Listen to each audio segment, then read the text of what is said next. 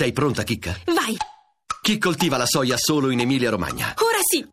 Ora sì, la risposta giusta per un piacere tutto vegetale. Ora sì, era ora. Voci del mattino.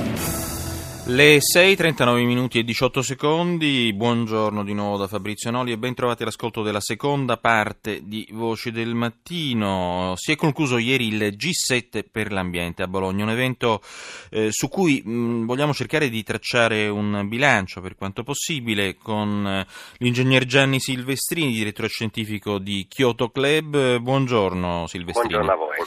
Allora, un evento importante ma nato zoppo, per così dire, alla luce eh, del recente ripudio da parte degli Stati Uniti degli accordi di Parigi. Che bilancio si può stilare? Anche perché il testo finale è stato sì approvato all'unanimità, ma con la postilla che chiarisce come gli Stati Uniti non aderiscano né per quanto riguarda il clima né per quanto concerne le banche multilaterali per lo sviluppo. Sì, in effetti eh, il G7 ha ribadito la compattezza di tutti gli altri stati eh, industrializzati che eh, proseguono sulla scala di Parigi eh, e al tempo stesso è stato un po' imbarazzante la, il fatto che il ministro dell'ambiente americano, Pruitt, eh, ha fatto un toccata e fuga perché eh, appunto è stato solamente un giorno poi è tornato negli Stati Uniti.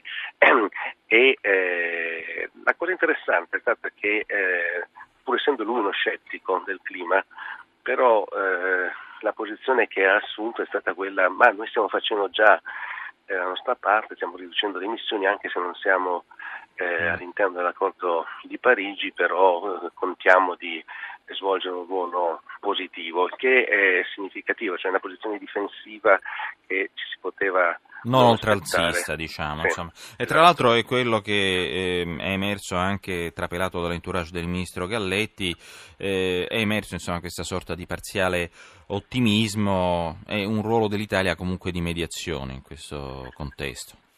Sì, certamente eh, le, i paesi industrializzati lasciano la porta aperta pur avendo eh, chiarito molto bene che la cosa di Parigi è irreversibile e non si può trattare su questo, però ovviamente eh, tentano di stimolare un'azione più incisiva da parte degli Stati Uniti. La cosa interessante che sta avvenendo negli Stati Uniti è una sorta di diplomazia parallela, nel senso che eh, c'è un movimento che si è creato che coinvolge oltre 90 città, università, eh, imprese, eh, diversi stati, a cominciare dalla California, che è stata in Cina, è stata in Germania, e eh, per, pur nei limiti del, eh, concessi dalla diplomazia, eh, stanno tentando di eh, stabilire, stabilire, rapporti mm, bilaterali eh, con eh, Cina, Europa, India, eh, in modo da consentire a, a, pezzi importanti di Stati Uniti, Stati, città, imprese di comunque avviare strategie di riduzione e anche di eh, mettere risorse per il, il, fondo di cui si parlava, certo.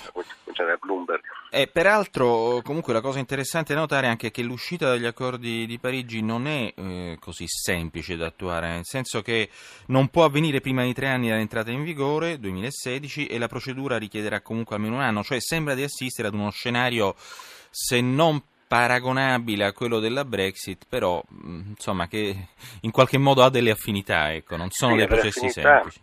All'infinità addirittura più lungo, quattro anni praticamente può uscire dal, dall'accordo di Parigi il giorno dopo eh, le prossime elezioni del Presidente, quindi potrebbe che ci sia un nuovo Presidente quando ci, eh, si dovesse appunto, concludere formalmente eh, l'iter eh, della, di uscita dall'accordo. Quindi non è eh, in qualche modo scontato, eh, scontato né eh, diciamo, assolutamente eh, non ipotizzabile un marcia indietro statunitense nel giro dei prossimi quattro anni, il che potrebbe essere diciamo, una strada in salita ma non eh, del tutto chiusa. Ecco. Sì, sì, assolutamente, è uno scenario secondo me altamente probabile.